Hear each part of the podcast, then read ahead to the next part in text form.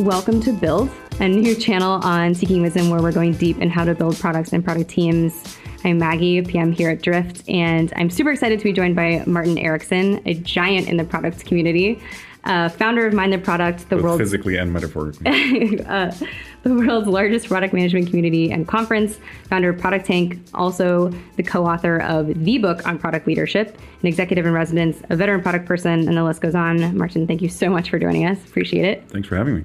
I just wanted to start really quickly with sort of how you got to where you are. I think a lot of the the Seeking Wisdom audience are practitioners, and we haven't really made the leap to experts. So, how did you first get into product and then make that jump and um, into advising product teams? Yeah. So I started actually building stuff online way back in the 90s. So I was kind of tinkering at home in high school, 94, 95, just as the web was exploding. Uh, and back then I was, I guess, a web designer and a web developer in as much as I knew how to do HTML and CGI script, which is all web development was back then. And I was started university, so I went to business, international business administration uh, at a university in Sweden, but probably spent more of my time in the computer lab than in my classrooms and lecture halls. So I actually dropped out after two years uh, and went and kind of started working as a web designer, web developer in Stockholm for a couple of startups until the end of 1999 when everything kind of went bust. And I ended up moving to London and working for Monster, the job board, as a product manager. And suddenly I was like, oh, there's this whole like library of knowledge. Yeah. And like, did you know that you wanted to be a PM, or is that something that sort of no, happened? I just knew that I had kind of developed this idea that I was a good generalist and Mm-hmm. that I had a little bit of design skill. I had enough kind of technical skills to work with developers, but I was never going to be an art director. I was never going to be an engineer on its own. Mm-hmm. And then I had enough of that business studies, even though I, I dropped out, that like that combination of those three things was a really good generalist role. And I think it was first when I moved to Monster that I kind of discovered that there was this whole title and kind of skill set around it. So then, how did you go from you know your first experience at product in London at Monster to one of the world's experts in product? I think it was just, you know, as with everything, I hope, I think will be a theme of what we're going to talk about today. Is kind of it's a journey of learning, right? So I started as a practitioner. I was working on the team, uh, rolling Monster out to the rest of Europe. Uh, and back then it was much more kind of hands on. So we were building up local teams. We were helping them figure out what are their local requirements. We had product managers in every team. And in a way, totally the wrong way to do it, but in a way we were kind of the filter between them and the engineering team, which is back then actually based here in Boston. And so we kind of got to be that almost a consultant role of like trying to figure out what do the local markets need, but also how do we sell that into the core organization? How do we find the kind of common themes that we can prioritize? But also did a bunch of uh, growth through acquisitions. So we did a bunch of M and A where I would come in and help kind of integrate those products into our existing product stack. And in one of those acquisitions, I actually ended up moving back to Sweden because we had acquired a, an applicant tracking system. Uh, very early kind of software as a service wasn't even called software as a service back then. What what year was this? This is uh, 2003, 2004. Uh, so they were called application service providers, Amazing, pre SaaS. pre SaaS, and uh, kind of took over that whole business unit. So I kind of owned both the P and L and the product development, and that was obviously kind of a big step up for me to not just be a, a hands-on individual contributor, but actually own the whole strategy, own the P and L of it, try to sell that into the rest of the organization, get all these 14 countries on board with why SaaS might be a good idea instead of just selling job ads. Uh, worked through that for three years and um, then moved on to the Financial Times, where I kind of helped them sort out some of their class- online classified stuff. And again, just I think every step in that journey was just kind of figuring out how to look at the bigger picture and, and bring together that bigger picture with my generalist kind of skills. And then the last two product jobs I had were VP of product for startups.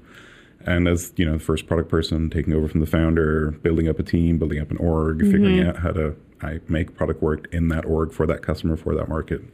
And those were amazing learning journeys of really going from that individual contributor. And I still to this day say that if you're a founder out there starting a business, you're actually better off hiring a practicing product manager uh, as your first head of product and then giving them the chance to grow into a VP product. Because if they don't, you can always hire a VP later, but you don't need that seniority from day one. You actually need someone who can combine the hands on and help you kind of deliver the vision that you already have in your head. So, how did you get from there to this expertise? I think it was, you know, just a lot of luck and a lot of searching. So while I was at Huddle in London in 2010, uh, I was the first product person at all in the company. And it can be a pretty lonely job when you're in a startup and you're the first product person. All the engineers are ganging up on you. All the designers ignore you. The founder just keeps telling you to ship features, and Mm-hmm. there's kind of no one to talk to and learn from and share with and bitch to, frankly. Yeah. So um, I wanted to just meet other product managers and started this meetup called Product Tank. We had 25 people in the back room of a bar in London. Mm-hmm. Uh, my boss stumped up some cash for some beers. I got some old friends to do some two two short talks. It was just an amazing time, and I met my two co-founders, Janna and Simon, there, and we kind of just took it on. And I think we would have just been happy there, right? If we managed to get 25, 30 people every Right. couple of months talking about product and like sharing some of our lessons and being able to like offload some of our Mm-hmm. pains.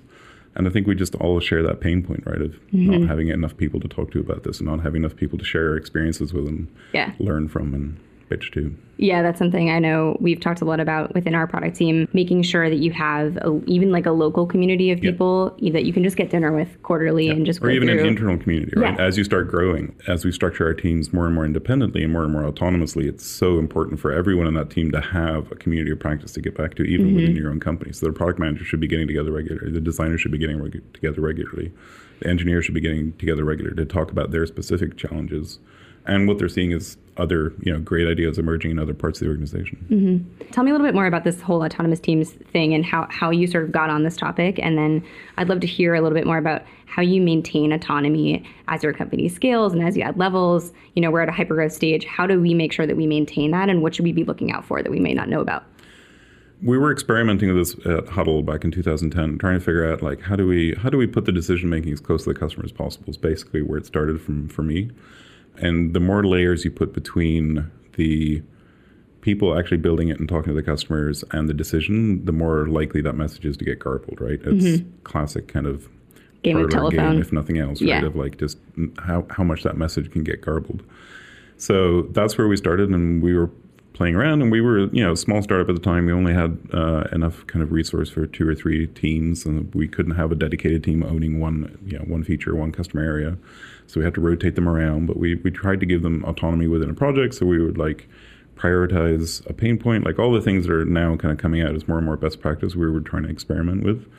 Um, so we would prioritize themes, and we had this idea of like, okay, we need to fix this area or this customer problem. We're going to spend three months on that, uh, and then give the team the freedom to figure out what is the best thing that we can do within three months to solve that customer problem, and then rotate them out to do something else because, again, we were too small at the time. So you set a deadline. Yeah, Like you have three months, no time matter what. it, right? Okay. So, what is the best thing that we can do in three months? And we always came up with more. You know, you always have more ideas than you're going to be able to do Mm-hmm. in any given amount of time. Like even Google with twenty thousand engineers or Yeah. whatever ridiculous number they have, they can't do everything they have on their roadmap. So, you kind of for us at the time uh, that was the best approach to do the prioritization piece of like how much time do we want to invest in solving that customer problem right now. So we generate a bunch of extra ideas. The team would come up with great ideas that end up in an icebox that we then could revisit later. But um, that gave us a way to think about how important is that problem to us? How much time do we want to spend on it before we have to move on to the next big customer problem, right?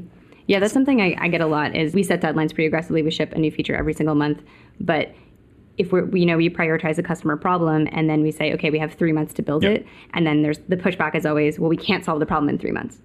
So like how do you frame that response to a team?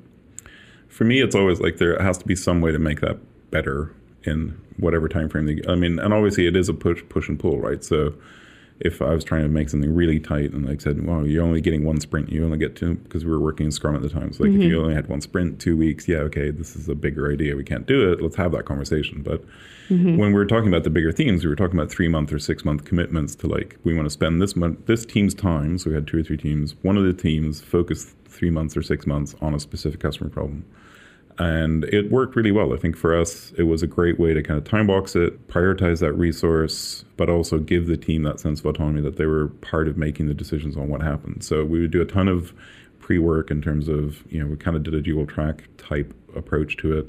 So we did a bunch of pre-work in terms of going out and doing the customer research and looking at the data, and then we'd bring that all in in front of our users, uh, or sorry, in front of our team uh, before we kicked off one of these big projects.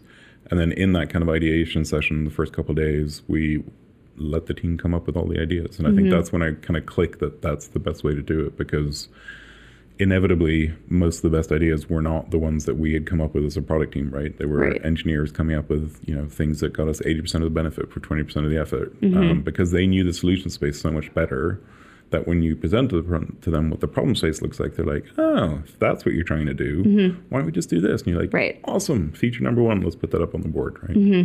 Um, so that's where it kind of started clicking for me and then i think i became a real evangelist for this whole idea of autonomous teams when we started doing interviews for the book. When we write it, were writing the book, we knew that we didn't want to make it just the viewpoint of the three of us authors, because who wants to listen to three more white guys? Like we need to three middle-aged white guys even.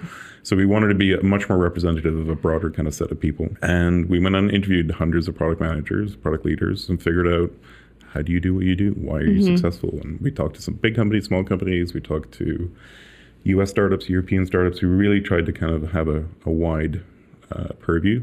And I think the recurring theme, whatever people call it, was this idea around autonomous teams, putting mm-hmm. the decision as close to the customer as possible, you know, customer centric, mission driven, all these good things Yep. that we kind of talk about in the book. So that's when I really became like, okay, it's not just mm-hmm. me, it's not my crazy idea. Right. Everyone's doing some version of this. Let's figure out how we can talk about this more openly and how to mm-hmm. do this the best way. I 100% agree. I think, especially when I, I listen to a podcast or I read an article and I, I read about autonomous teams, it sounds amazing. What advice would you give to a team that maybe isn't autonomous or wants to be that way? And how do you make that happen, especially if you're not the director? So that, I think that is one of the hardest things out there, right? So if you're the member of a team and you're frustrated because you know you're being given bad bad prioritization mm-hmm. basically, and because you're talking to the customer and you know that the things on your roadmap are not the most important things for your customer, I think the advice that I tend to give, which is easier said than done, is simply to start small. Find find something that's whether it's outside the roadmap or it's a small feature on the roadmap,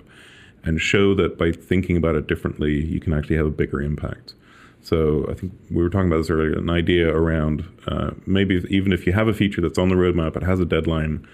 Try to step behind the thinking behind that feature. What is it that whoever wrote the thing, whether it's the product manager or one of the founders or someone in the sales team who you know gave you a ticket, mm-hmm. what is it they're actually trying to solve, and then kind of use all the skills that we have in terms of figuring out the problem, figuring out how to how to best prioritize that to unpick that and go back to find a, maybe a better solution for that problem that really does take the customer into account and you think it's going to be better because you know more about the customer. And I think the more that we can do those things and almost kind of guerrilla product management style of just like getting shit done Yeah. and showing that it can be done in a better way uh, is the most impactful way to do it. 'Cause showing, not telling, is always best. And then the more you can show that you're making those changes and that little by little uh, it's having an impact on the bottom line or the customer experience or the, the, the stats, uh, the more you're going to be given the freedom to, to keep working that way. I imagine that you're giving advice like this to teams all the time. You've been visiting with product teams and helping them for however many years that it's been. How has your advice changed sort of over the scope of, of that time? And is it has it been autonomous teams from day one or like how did you sort of work up to that? I think I used to be more flexible on that point. So I probably uh-huh. used to be more forgiving and be like, okay, well, you know, if the founder has a good idea, as long as they're as long as they're doing the validation. Like for for me, the the cornerstone has always been the customer, uh, and whatever framework you use for it, whether it's lean or other things, like as long as you're validating it with the customer. I kind of don't care where the idea came from or who's who's forcing it through. But I think more and more I am setting teams up, and especially now as an executive in residence for a VC firm, when I'm going out and talking to these smaller startups that are just beginning this journey, I'm really, really adamant that they're setting themselves up to build an organization in this way.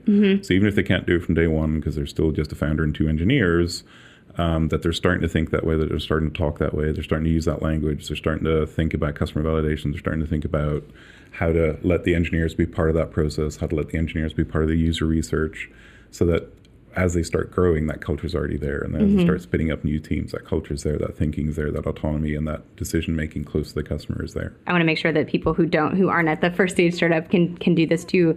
You know, how do they how do you bring that into your culture if you don't already have it?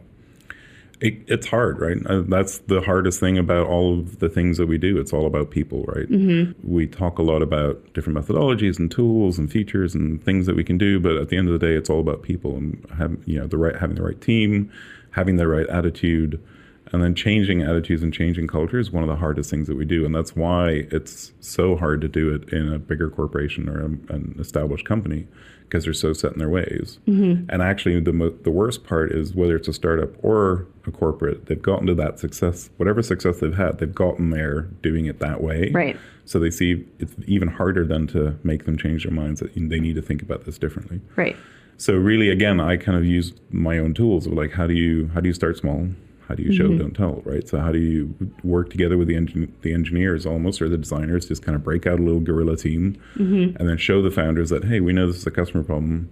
We went and did the research. We talked to the customers. We did this validation. We did a prototype. Like whatever it is that you wanted to get done, uh, and show that you could move a lever. And then that's the thing that starts opening the eyes of the founders of like, oh, wow, and I didn't have to be involved in that. No, but it's still within the vision. It Right. still fits within that kind of goal that we all have. But you got a better result, right? Like, yeah. Mm-hmm. So now you can trust your team, right? So like, sounds Right. oversimplification, Right, obviously, but like, quick wins that allow you to build up Yeah, that trust with your totally. executive team that allows you the freedom to be more autonomous. Yep. So when you go in and you're meeting a team for the first time, what do you do to diagnose, you know, what their particular set of issues are and like how can we sort of steal your model to diagnose our own teams? So I don't have like we're all a- about getting the secrets, Yeah, so give me the secrets. I don't have a black and white like hard model or anything, but there's definitely things that I look for uh, when I look at startups or or teams. Um, for me, the almost the number one thing I, I try to unpick, and it's the kind of thing that you can't necessarily ask outright because it's obvious what answer you want, so you kind of have to be a little circumspect around it. But it does come down to how often do they talk to their customer, mm-hmm. and it's surprising how many startups still don't talk to their customers. I mean, you guys are definitely an exception. Uh, there are, you know, I think the most successful ones out there are obviously the exceptions, but there's a lot of startups out there that still fall under the kind of mistaken idea that the founders know everything about that customer. They used to be that customer. They know the problem they need to solve, and they're going to build a thing for them, right? And I think it's the it's the worst thing that you can do to kind of get stuck in that fallacy of being your own customer Right. and uh, that's one of the big things that I always look for is like how how are they, how badly are they stuck in that way of thinking? Mm-hmm. How little do they talk to their customers? And How much how often should we talk to customers? as I, this is the cop out answer, but as often as possible. Uh, I think it, it is important to figure out the cadence, and I think this is this is the one of the biggest things, one of the biggest challenges I think around product management is that the answer to all the questions is almost always it depends. It depends on you know market, depends on your product, depends on all of these things. But I think the the bottom line is as often as possible, and then it's kind of a judgment call from there. And I think if we're doing software, if we're doing SaaS, it should be at least a weekly basis, right? You Yeah. should be having conversations with customers and getting feedback from customers at least weekly basis. What else do you look for when you try to figure out if a team is sort of good or bad?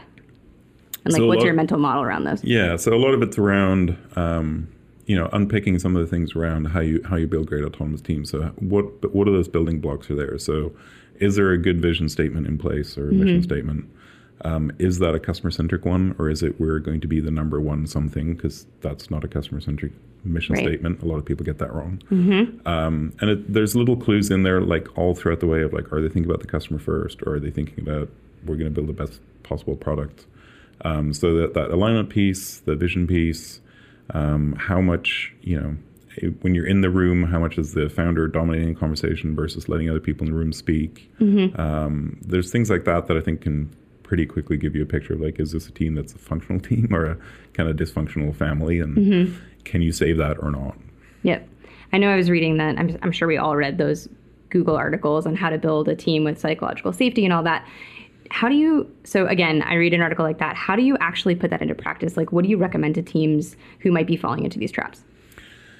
I think it's again, it's like the culture change piece, right? It's it's challenging, but it is kind of a. I treat it very much as a coaching role, so I'm still learning a lot about how to be the best possible coach. That it's a whole thing in and of itself. You used to be an athlete. I'm Yep. sure you had great coaches, and you've seen what that can do. Yes. And that's the approach that I try to take. So for me, it's not about trying to teach them. It's not about pointing out when they're wrong. It's kind of taking them aside after a meeting where maybe the founder was like stepping all over their team and being like, well, "How did you think that meeting went? What were you trying to get across? Do you think maybe the team saw this and not that?" And like do those kind of very soft touch coaching things. Not do it in a confrontational way. Not do it in front of anyone else. Um, and that goes for team members as well, right? It's not just the founders and really try to unpick that behavior piece. And I think that you know that steps into so many other things that we have around biases and you know diversity challenges that we can have in the office space Mm-hmm. as well. Like how do you unpick those behaviors? Uh, it has to be done very softly. It has to be done kind of outside of the room. Has to be done in a coaching way. Uh, and I think that's where there's more and more people working on coaching around product specifically, uh, and I think that's a really great thing. And I think we need to see more of that. So in in that theme of sort of best practices and what we we do or don't need to be doing, and more of at Drift, we have sort of a deep skepticism for best practices and this idea that they're only going to get you to the norm of the day, and they're not going to sort of help you go any, even further than that. So when you're giving advice to teams, how do you think about best practices and where are they relevant, and and how do you you know, as an advisor, how do you start to bring more innovative practices into the companies you work with? So for me, best the, when I talk about best practices, it's things like being customer centric, it's being mission driven, it's having uh, you know regular cadence of customer feedback and, and insight. Those are the best practice things for us, and I think for for me, and I think that's where that's something we we should all be doing anyway. But the level below that is kind of when you start talking about methodologies or different ways to do that or different tools you should be using and you know whether it's lean or agile or design sprints or user research or ethnographic like whatever those things are that's where I become completely agnostic. And I think they're all tools in a toolbox. And they're all great tools. There's they're all useful in different things in mm-hmm. different scenarios. And I think what I hope that I can bring to the table because I've been around the block once or twice, is kind of how to apply those tools and when to pick the right tool. Mm-hmm. So when I go into those teams, I tend to be thinking a lot about, okay, are they hitting that very top level best practice thing? Like how often are they talking to the customer? How often are they doing that?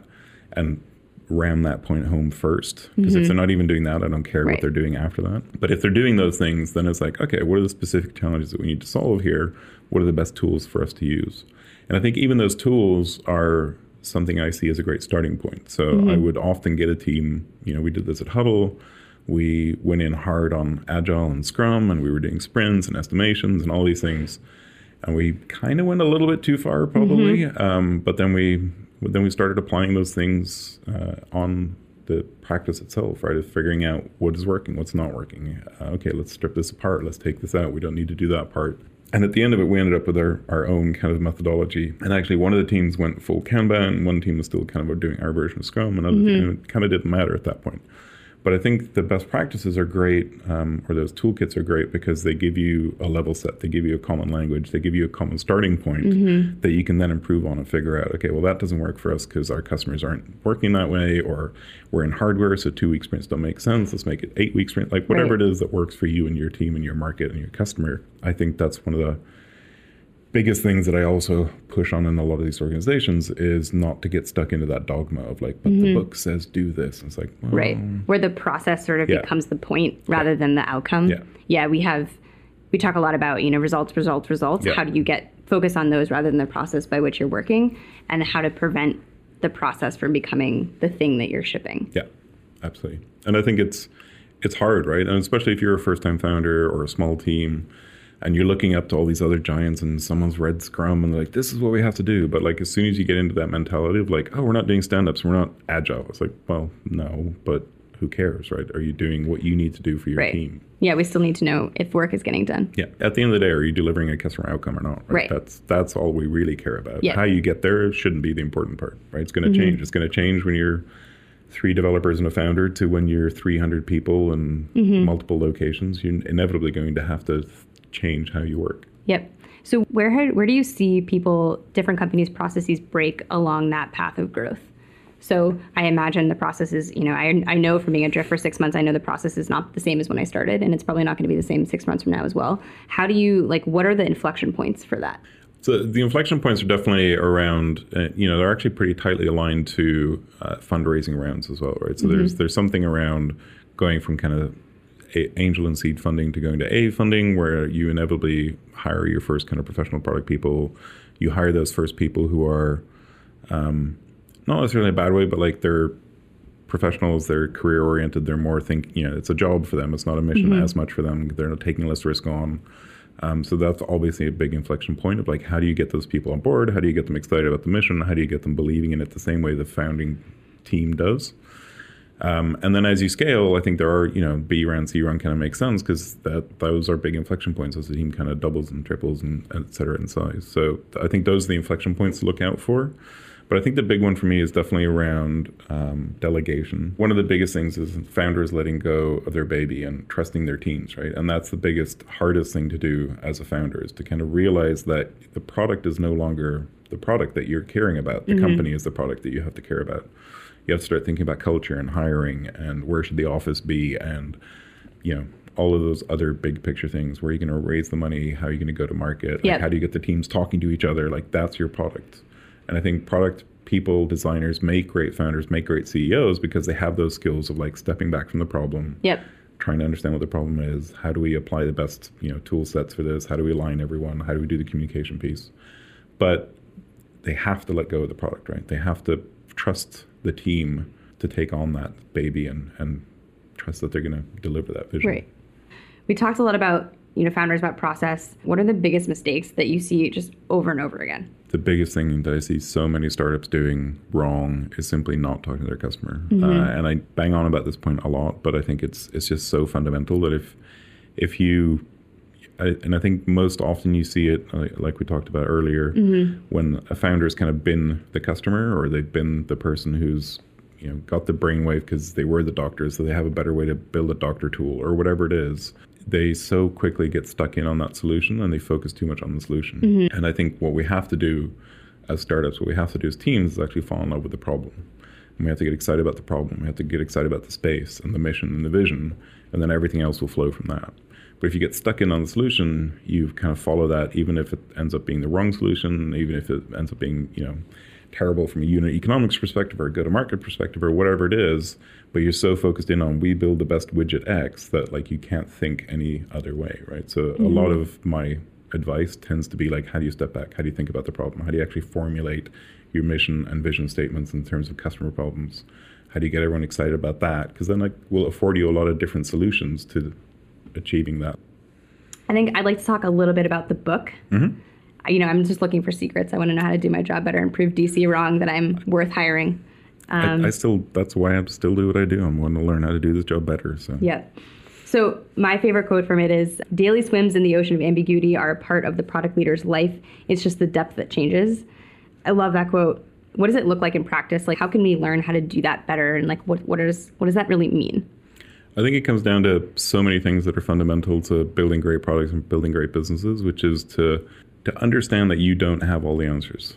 And that's mm-hmm. a really hard thing for most of us to do, right? It's hard as founders, hard as engineers, designers, product managers to really kind of step back from this and go, I don't know what the answer to this is. Um, I don't know the best way to do this. And it comes out in so many different forms, like the biases that we have, the the approaches that we take, the reason we fall in love with solutions rather than problems. And so that daily swim in uh, the sea of ambiguity quote was all about recognizing that we have to be comfortable not knowing. We have to be comfortable in a constant state of trying to figure out how to do this better. Right. Not just our job, but also like how to build a product better, how to better, better solve that, that customer problem. And if we at any point get too comfortable going, oh, I know, I know what to do now. I know how this is working. We probably need to move on and do something else or, or rethink mm-hmm. that really strongly because I think that's a, it's a trap. So that's that. That's the warning point. that I know what I'm doing. That's what we should look out I for. I think so. Yeah. Yeah. I think uh, if you at any point feel like you know what you're doing, if you at any at any point feel like I know what this customer needs, you're mm-hmm. like, no, hang on a mm-hmm. minute. Either like step back and rethink that, or walk away because you're probably not going to be a great product manager. Right. Let's say we we know we don't know what we're doing. We are totally agnostic to tools. You know, we're falling in love with the problem. We've nailed everything. Like, what are the big changes coming in product management? Like, what's next? What's the new thing that we should all be paying attention to? So I think the role is still evolving. I think how we're doing stuff is evolving, and I think again we need to be open to that, and that's why I'm kind of passionately um, methodology agnostic because I think it's it's more an approach and a more a, a, way of thinking about problems that is important. I think the, the trends that I'm seeing though are definitely this kind of move towards autonomy uh, and kind of self-organized teams and co-located teams.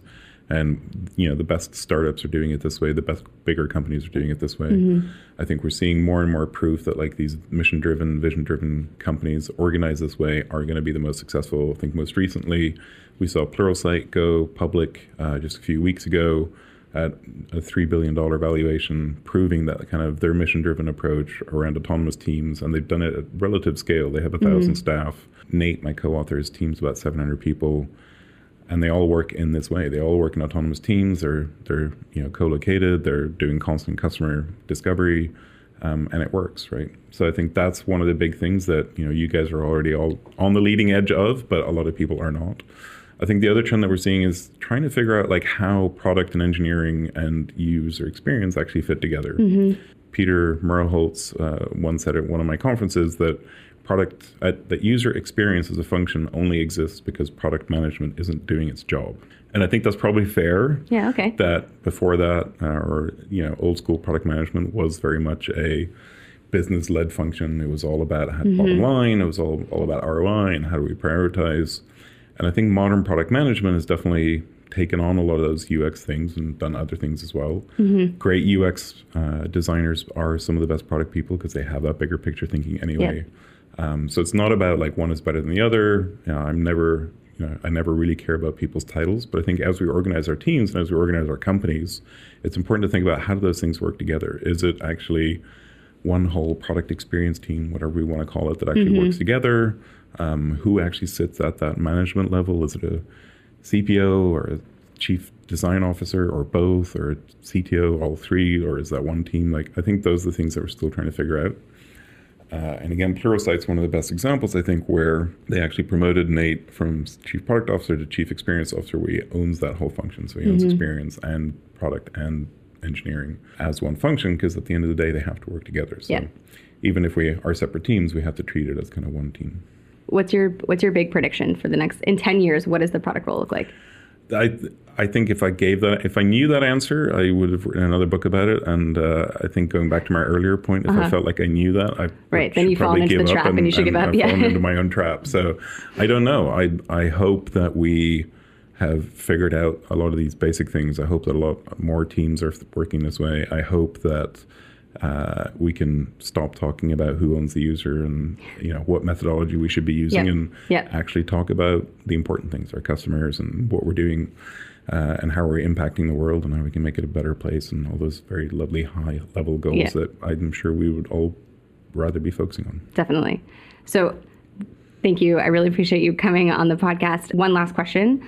If you had to give our audience three pieces of advice they can go back to their teams right now and implement what would they be show, don't tell, and start small. Find some little feature, find some little area of the site that you can improve, or product, or, or whatever you're working on that you can improve using this way of working to prove why it's valuable.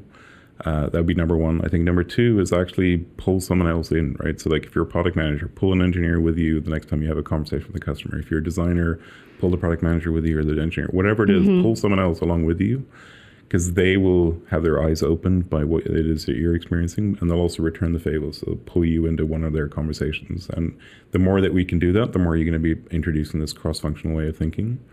Um, and then I think the last piece would just be figure out how to how to align yourself with your team and with your customer. And I know that's really hard sometimes when you're in the team to get that done. Mm-hmm. But the more that you can think about actually changing your goal or having the conversation about where your OKRs should be or, or however that process works in your organization to make sure that the whole teams are aligned around the same thing and that that is actually a customer goal and not a company goal. Yep. Um, I think that those would be my top three things at least.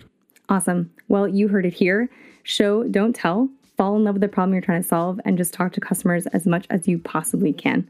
So that's it for today. Thanks again, Martin. I hope you all enjoyed this episode of Build on Seeking Wisdom. Give Martin a shout out in the reviews, six stars only, as usual. Also, let me know what you thought, what else you want to hear. You can always reach me at maggie at drift.com, or we have this new voicemail where you can call in and leave a note at 888 41 Drift. So call in and let us know what you think about our new channel, what else you want to hear, or who else I should get on the show. Thanks. Thank you for having me. Thank you.